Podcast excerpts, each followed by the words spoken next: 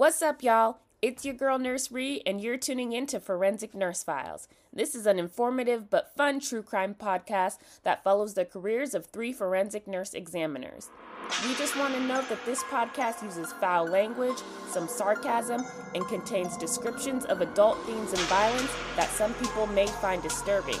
So if you need support, please check the show notes or visit our website.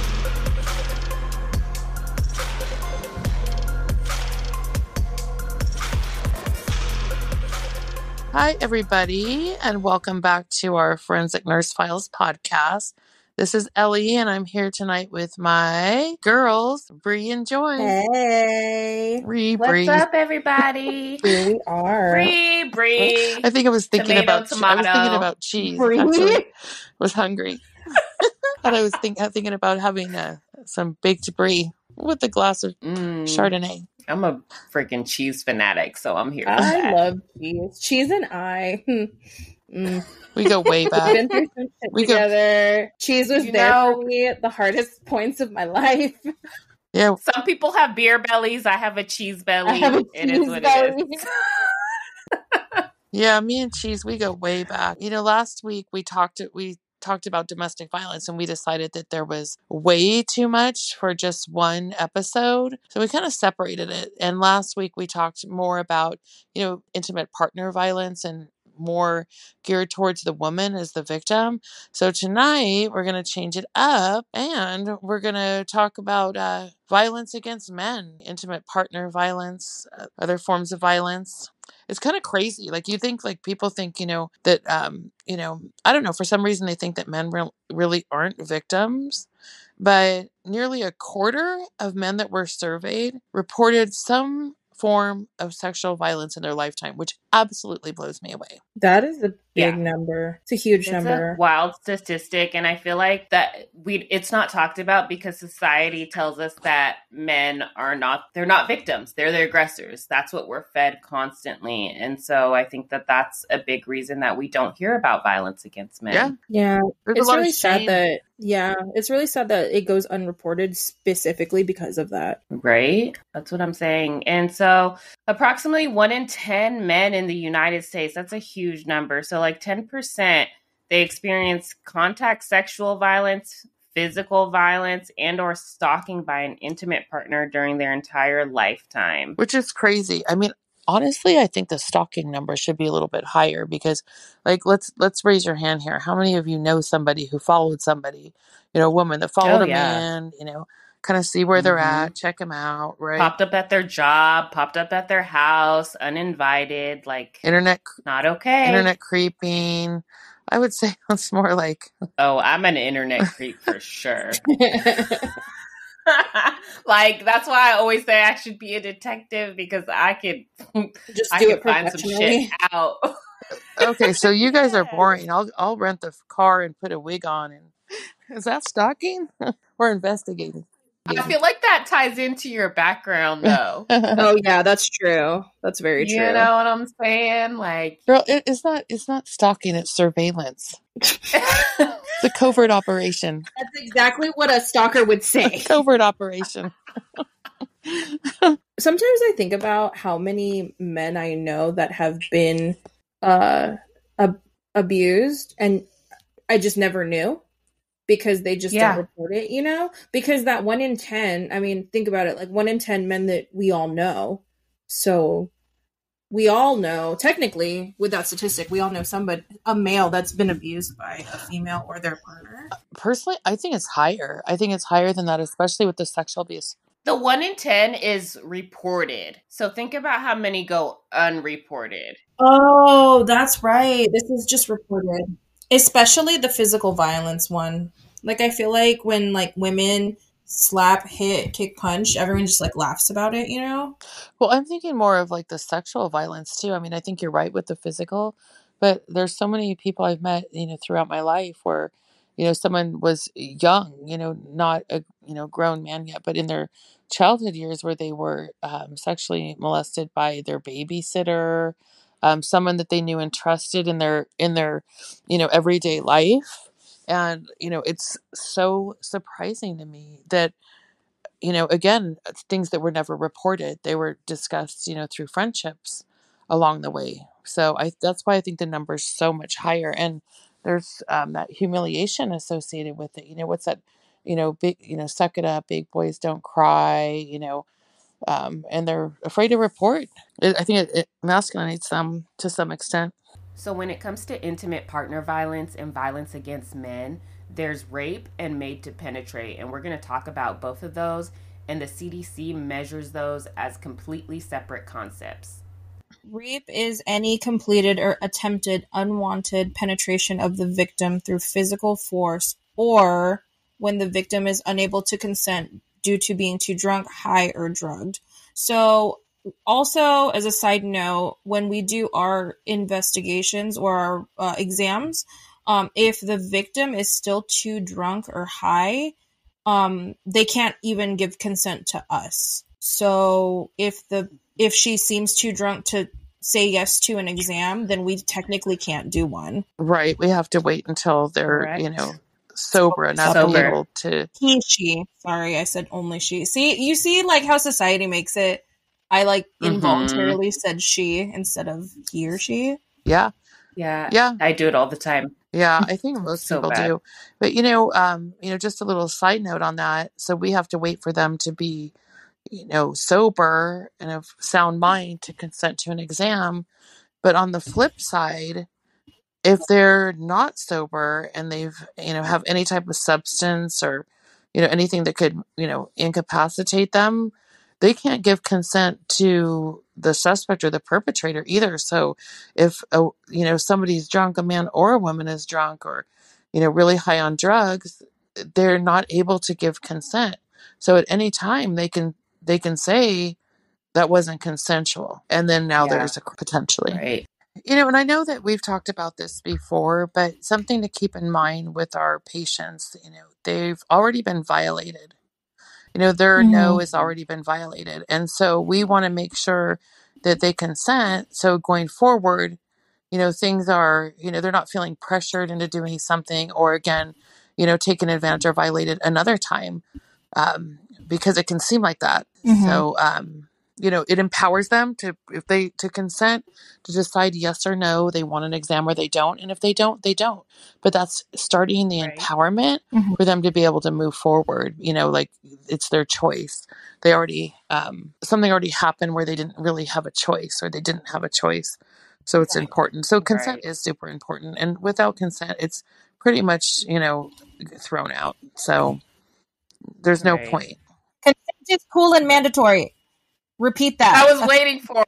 I was waiting for it. I'm like, where's Grace Joy? Here I am, right here. Every every second I chant, like I'm gonna scream that in people's faces. Joy, you were talking about rape. So the other one, which is, I don't think a lot of people have heard of this, but the made to penetrate. I'm glad that you put this um, that differentiates the two in here because um, so the first definition was rape um, versus made to penetrate, which is going to be shortened to MTP, is when the victim is forced to or there is an attempt to make them sexually penetrate someone without consent as a result of physical force or when the victim is unable to consent due to being too high, too drunk, or drugged from their voluntary or involuntary use of alcohol or drugs.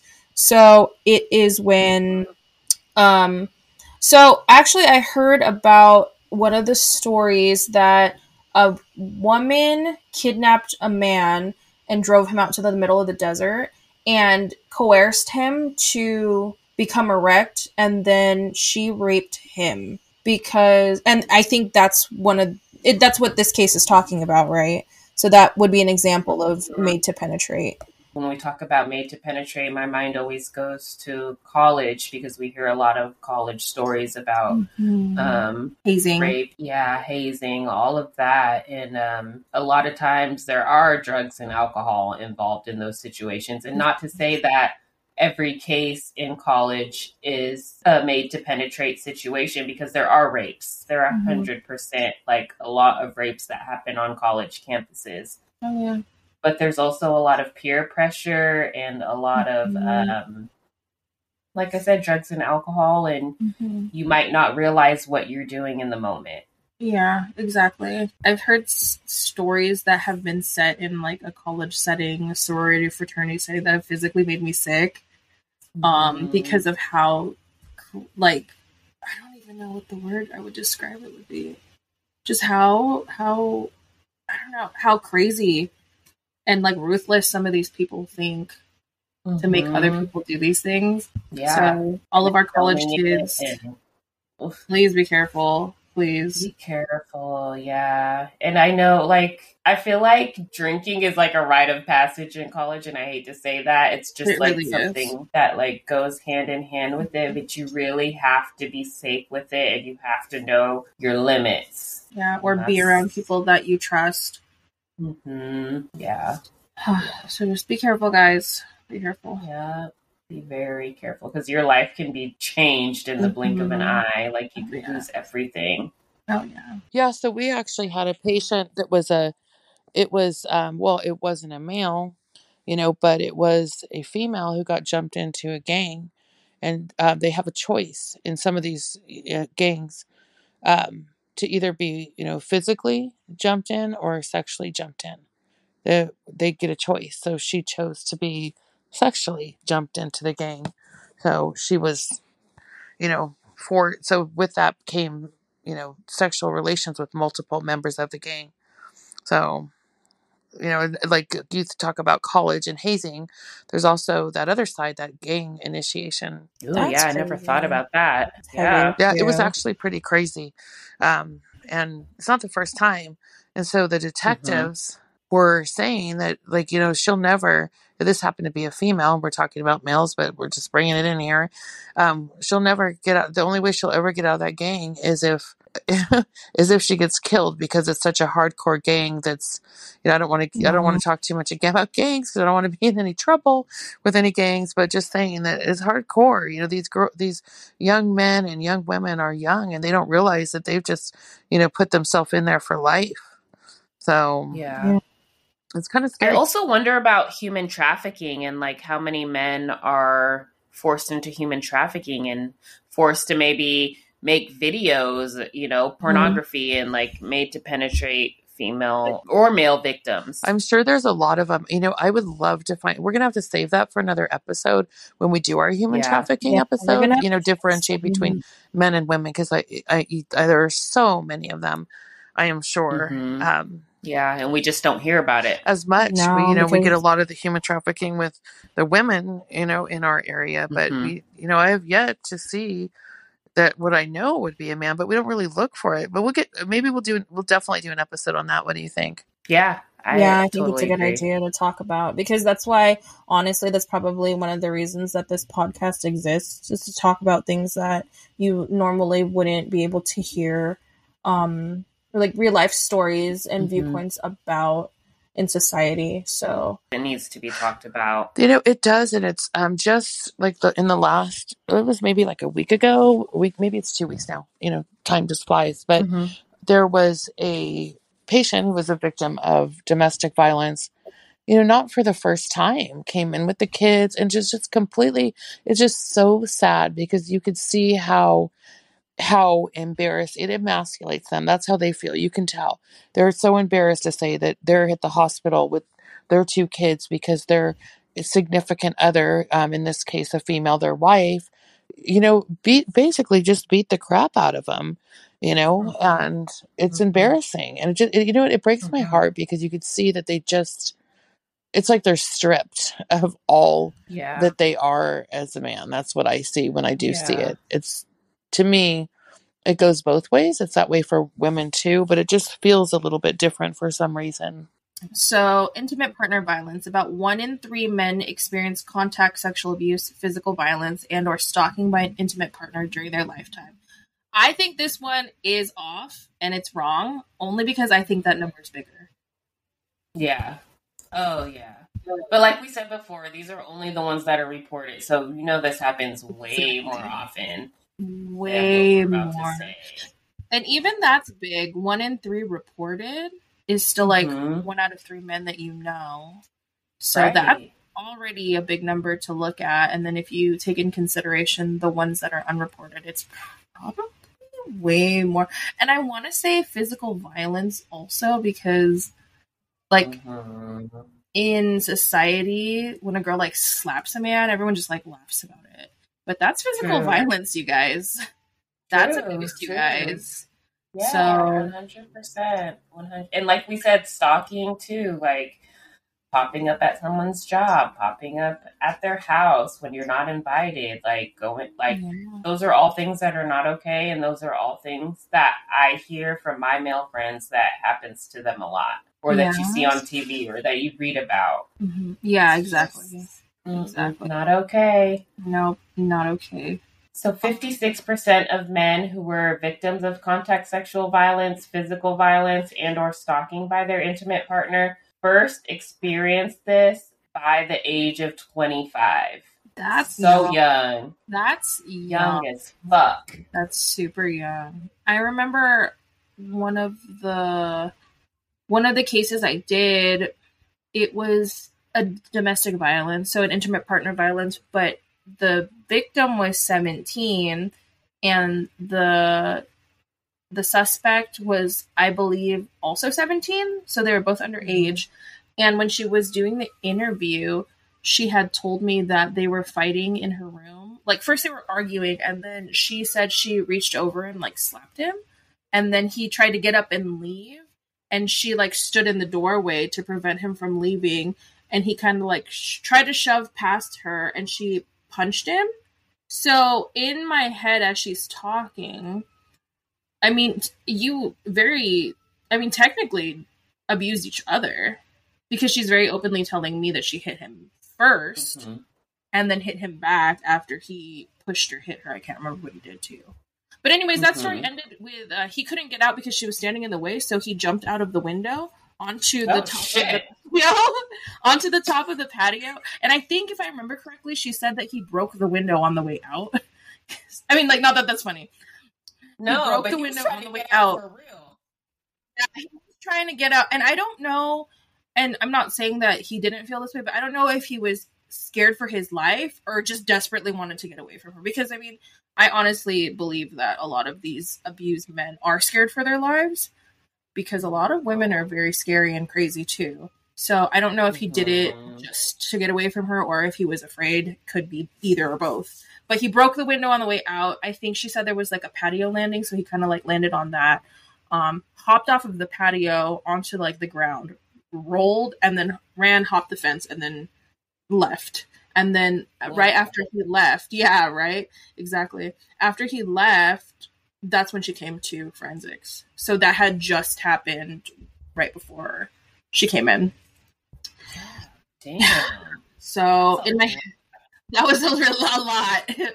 so yeah, so when she was telling me the story in my head, I was like, okay, trying to figure out now did we switch or is it both are you both victim? I mean, you both are victims, but Mhm. if I'm interviewing you, am I interviewing you now as a victim or as a suspect because you also hit him back and that also counts as abuse? You know, I think that's a great story and a great example of what I wanted to talk about because in doing research, it shows that both men and women tend to be equally instigators in instances of intimate partner violence. And so, like we were saying before, society has thrown at us over and over again that men are the aggressors, men are bigger, men are to be feared. But in all reality, behind closed doors, women are equally as aggressive as men when it comes to these intimate partner situations. You know, and like we said in the last episode, like emotions are high, and when your emotions are high, you just you're not thinking and you just react. Exactly. Not at all thinking clearly or thinking straight or anything like that. Right, and then you throw this young age into the mix, and once Mhm. we get into risk factors, um, being young is one of those risk factors. I didn't recognize how many risk factors were, and I've said it before. I think in the last episode, the, the was it the domestic violence episode that every case has a lot of layers. It's not just he was mean, she was mean, and then they abuse each other. No, there are these the age, the background. The background is a big one. Family history, um, genetics, also um, substance abuse mm-hmm. all of those things. So when it comes to sexual violence, nearly one in four men experience some form of contact sexual violence in their lifetime. One in 14 in the US are made to penetrate someone during their lifetime. The one in four, these one in threes, one in fours, I'm like, that is so prevalent. So the the second one you read, the one in 14 men were made to penetrate someone, that is a very interesting, I don't want to say thought to have because, I, I mean, I'm not thinking about the actual act of it, right? But when somebody coerces you to make your body respond into way in a way to penetrate them when you don't want to do that, it's mm-hmm. honestly the same thing as women getting sexually penetrated by someone they don't want to be touched by. Mm-hmm. It's just the mm-hmm. other way mm-hmm. around. Yeah, I feel like a lot of people also will try to say like, "Oh, you can't get erect if you're not aroused," but yeah, you can. You can. You can. You can. Mm-hmm. Yeah, because I feel like I've heard people say, "Oh, well, he must have wanted to do it because he got he was erect when he did it," and you can't. Do, your body doesn't respond that way unless you feel like it. No, no. Mm-hmm. So, and especially if there's drugs or alcohol or some mm-hmm. other factor involved. Um, I know a lot of times with, in my experience with like my friends that have been sexually assaulted, um, when there's drugs or alcohol involved, you just wake up and maybe somebody's inside of you, or you know, and you you don't even realize. Mm-hmm. Uh, the same thing can happen to a man. They can be drunk, high, whatever, and wake up and someone's on top of them. Yeah which is really scary. Really, yeah, no, that's it's terrifying. And the next statistic is more than more than one in 38 men in the U.S. experience completed or attempted rape victimization in their lifetime. Um, so that's going back to what we just talked about. More than one in 38. I like I said, I feel like these numbers are bigger. Yeah, and they are just unreported. They have to be. I feel like these are just so much bigger than than the ones we're looking right. at. Yeah, because in my like past two years as a forensic nurse examiner, I've done I can't even count the amount of domestic violence or intimate partner violence against women cases that I've done, but I've done one against a man. Only one. What was his story? So he was at home with his wife and his wife's son. So it wasn't his biological son, it was his stepson. His wife, I think, had brought like another dog home, and he was just like, We already don't have the money for the three dogs that we have now. We're barely supporting ourselves. And so they got into an argument. Her son happened to be present, and he was saying that the son also doesn't work. So he was the breadwinner in the household and mm-hmm, and he was pretty much carrying the household. You know he was the only one that was working. The wife got upset and she started hitting him and then the son somehow was able to subdue the husband and like had his arms behind his back while the wife was beating him. Mm-hmm. oh my gosh and so somehow he was able to break free. He ran down the street, he flagged someone down, and got a ride to the ER. That's that's heavy, dude. Mm-hmm. Was he? Did he have any like physical injuries on him? He had bruises on his face. He had a black eye. He had scrapes on his chest and mm-hmm. like abrasions on his arm. Jeez. Do you remember where he got discharged yeah. to? Did he go back home? I don't remember. That was the only one I had. I never had one. I just have heard stories about other people, but no, I've never had one. Other than the prison one, the male on male one, but I don't think that was for sexual purposes. I think that one was for more mm-hmm. power purposes, mm, which is still abuse. I, it's yeah. still abuse, but yeah, just in a different reason for in a different way. Right. I feel like our prison calls are are hard, which we'll talk about more in our sexual assault mm-hmm. episode, but um, I don't know. I never feel like, well, I only had to go to the prison twice so far, but um, I feel like we never get the full story. No, it's it was a crazy environment. I mean, not that the environment around me was crazy, but it was just a surreal environment. I feel like, mm-hmm. um, in a surreal situation for me to be put for both of us to be put in. Like we're really here to examine yeah. these people for sexual assault in this facility. Mm-hmm. You know, mm-hmm. And when I did mine, I was gigantic. I was like eight months pregnant. Girl, you crazy. It was like I would have called It you was- for backup. Could somebody else come do this? I know. I thought about it, but I don't know. I felt like I could do it. But the deputy was, I mean, I was never alone. And- But we'll talk about that later. It was a cool was that your first one? Hmm my first and only one so far. So My first one was a suspect, and um, they had to get a warrant for me to even be able to do it, and that was a whole experience. oh, I forgot about Oh, that. sorry. Oh, I can't wait to hear that story Yeah. again when we talk about it. That I was can't wait to hear that. six officers in the room. Yeah, because he was not. dang, dang, Yeah, that's crazy. I know. I can't wait to hear what a that. wild job. I know. Now that I think about it, we're all casual about it. Like, yeah, you had to go twice. I've only had to go once. Oh, People are like, I ain't never doing that shit. like, what the hell are you guys doing? you Traumatizing ourselves. I know. so to go in with that other uh, statistic, back to the statistics. Um, among male victims of completed or attempted rape, about seventy-one percent first experienced such victimization prior to age twenty-five. So the age again, Yeah. right? 25. Mhm. 25 is young, you guys. Mm-hmm. I mean, we don't So really. young. Yeah, so young. I wonder why. We don't even know ourselves. Yeah, not at all. Not at all. Like, So I was barely just a new nurse. yeah, I think I was too. I was like fresh out of nursing school. Mhm. All right, let's talk about stalking. Ooh. So another thing about stalking is that when it's female stalking towards a male, it's funny, right?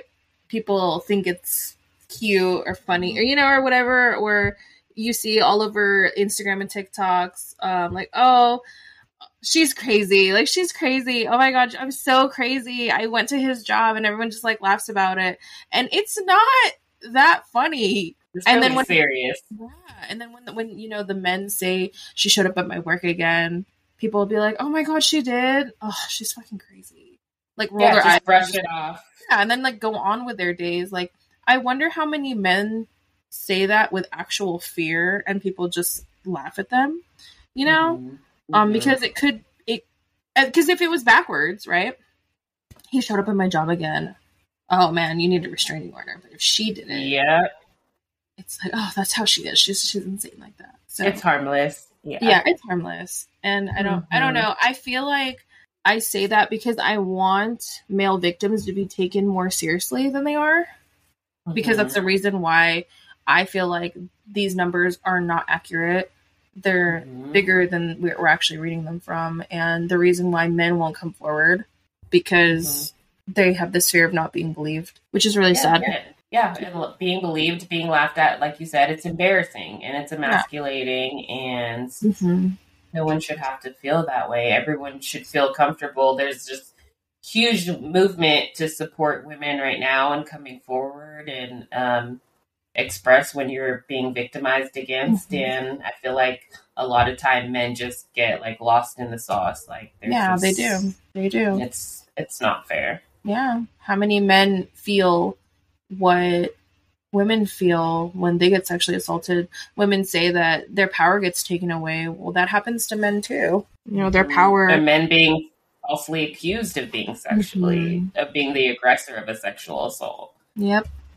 Yep, exactly. So That that happens a lot too. if you have a friend or someone that says anything like that to you, please take it seriously. Just believe them. talk them through it, Absolutely. support them. So, stalking. About 1 in 17 men in the US were victims of stalking at some point in their lifetime. Like I said, I don't believe that. I think it's higher. 1 in 17? I almost want to say like 1 in 4 Yeah. because I feel like yeah.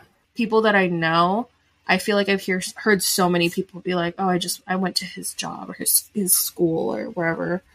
I just feel like I've heard it Mhm. personally more than 1 in 17. Or they yeah, they know you're gonna be at like a restaurant or something and they just like show up coincidentally. yeah. You know, and there's so much volatility. You know, we talked about this last week, but you know, we're talking about, you know, males as victims, but we were gonna, you know, we're talking a lot about interpersonal violence. So the, a lot of these are people they know, relationships that they're in, right? Um, but I Mhm. personally, I personally have known people who have access to a weapon, a gun, a firearm, um, because it's related to their job, who have had that moment of jealousy and rage, and they just have the ability to act on it. You know, at the moment, I've known someone that actually went to his ex girlfriend's house, shot and in the driveway, shot her, shot her new boyfriend, and then himself, killed them all someone I knew that was a real Mm. that I would say was a really good person, Jeez. a really nice person. Yeah. They just snapped, and I've seen it happen more than once. And it's just you know these situations are scary. Like working in you know you know of course I worked in law enforcement. It was one of the scariest or the most dangerous, I should say, um, radio call you can get is domestic violence because of those Mhm. reasons we talked about last week you know but um but also in forensics like we have to be you know most people that work in forensics i think they they don't have a big sign on their door that says forensics they're pretty like super undercover low key where you know where they work because you know suspects can come back they maybe we have a, a victim of uh, intimate vi- inter, you know inter, intimate violence domestic violence whatever you want to call it you know, in getting an exam and that it still could be hot, you know, the whole situation. And that partner can be looking for them. There's times we have to take them off, like, you know, make them, um, you know, I guess for everybody who's out there, you know, you can't call and know who the, you know, say is Jane Doe there because Jane Doe has no name on the tracker because w- for the Mhm. safety of him or her, we have to keep it, um, you know, uh, super, I don't know how to say it, you know, top secret. Yeah. so, Yeah. you know for the safety you know there's been incidents where someone has walked into a into a hospital you know armed and you know f- in one of those situations so it is very volatile and Mhm. it's something that we have to be super super um you know mindful of and the fear Yeah, I think that that ties into what you said on the last episode about domestic violence or intimate partner violence being the most dangerous call that an officer can go on. You know, um, it it directly ties into that. These people will do whatever to find their victim, and they will do whatever it takes to harm them. And so, for the forensic units that are out there, they do have to be like super low key and locked down and not labeled and and people have to not know where they're located and where the victims are going just for that simple fact. right and that's why you know restraining orders you know people get Mhm. restraining orders but here's the thing um it's helpful i guess but a lot of the time you know there's not going to be anyone around when you need that Mhm. restraining order to be enforced right it takes time Right. to call Right. and for somebody to respond Right. And a lot of our patients that we see when law enforcement comes to see them in our office or brings them to us, they will issue an emergency protective order, like Yeah, which is automatically. which is really cool because I didn't know that that existed until I started working in forensics. And they, the Mhm. law enforcement officer will literally call a judge, and the judge will okay it. It's kind of like Mhm. taking orders from a doctor uh, over the phone. So we call the doctor, Yeah. we tell them what's what's up. The doctor gives us orders. They have some sort of um, verification process. So like in most hospitals, it's either um, like the doctor has an ID number, or you can just type in his or her name, and then the order will push through. It's kind of the same thing as that law enforcement calling the judge.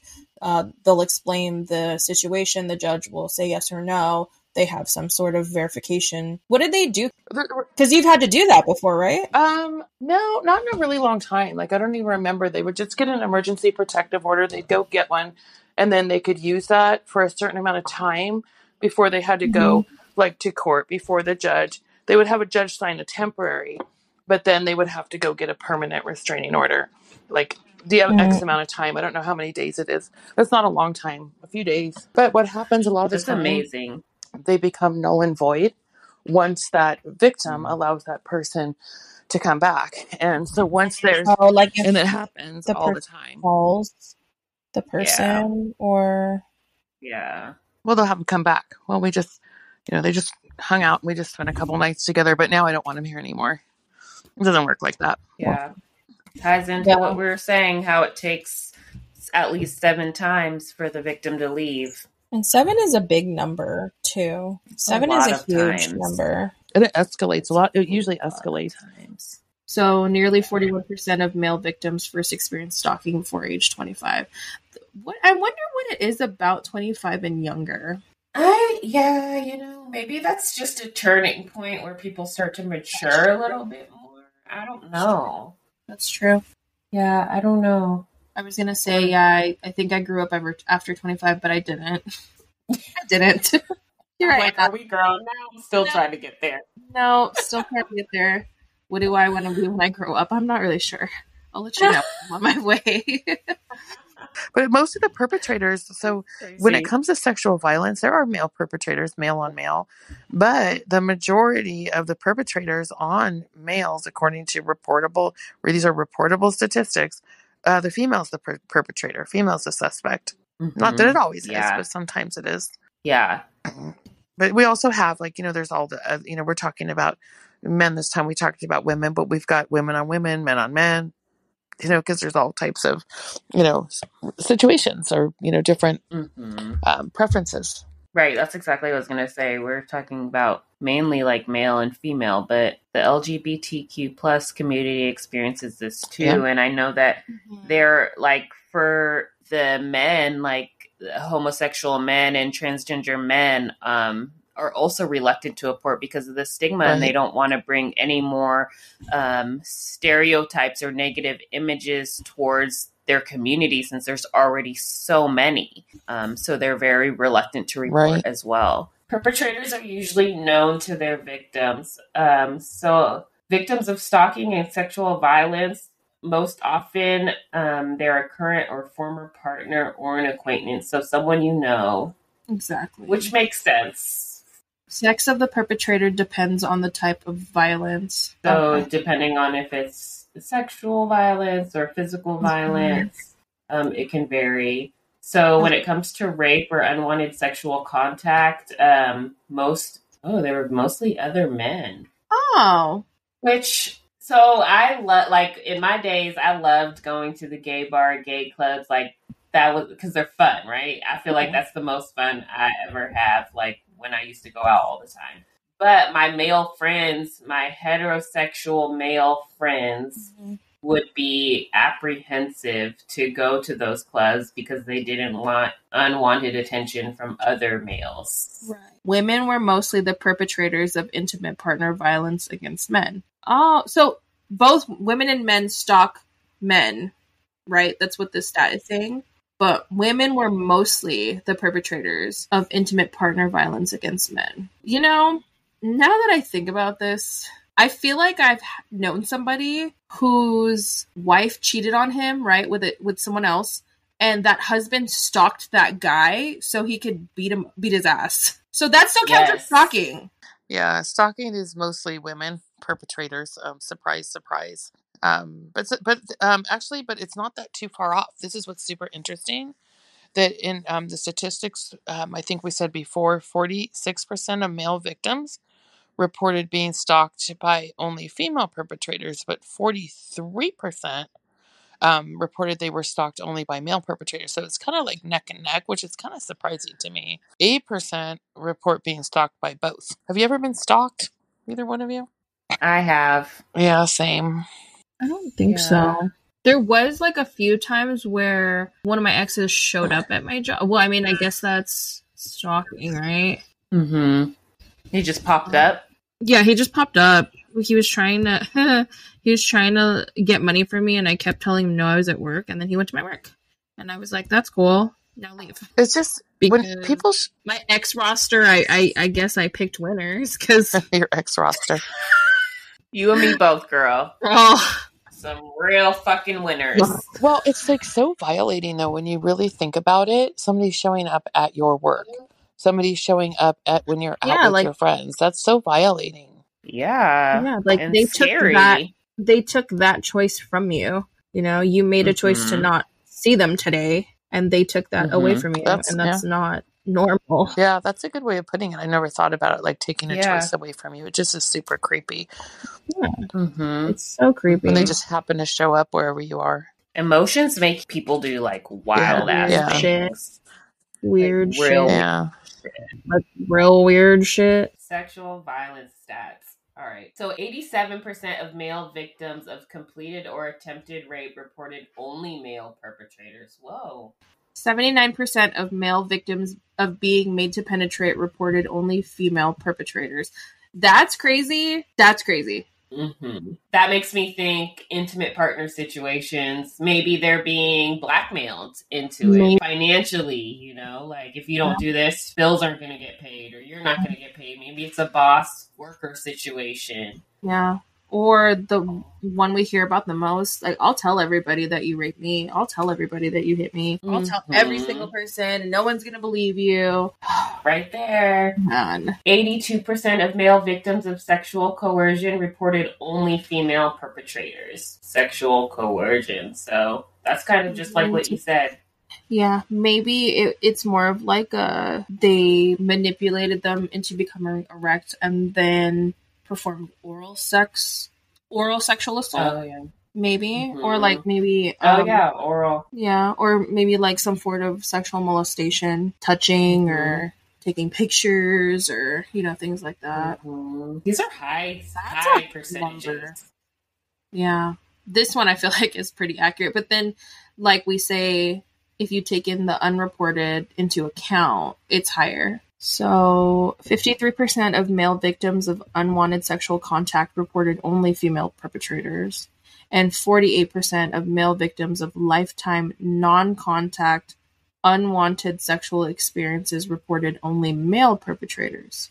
Let's piece that one apart. Break it down. 48% of male victims of lifetime non contact. So, non contact meaning verbal sexual harassment, sexual yeah, harassment, like harassment, lifetime. So lifetime in their whole life. Okay, 48% of male victims in their whole life, non contact, unwanted sexual experiences.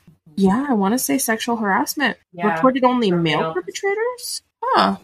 So unwanted sexual attention from a male. Wow. Just so about half. Yeah. So it is like I think I feel like we said that at the beginning when we started talking about the stats that uh, or started talking about perpetrators. They really are a mix of men and women. Like yeah. Yeah.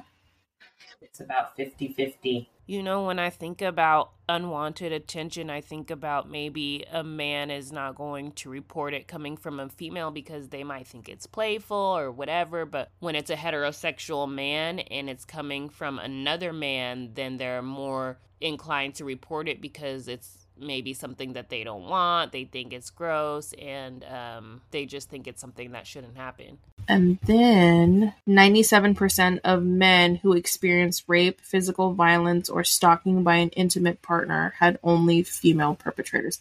So that's almost all. Huh. So that's a combination of rape, physical violence, and stalking. Wow.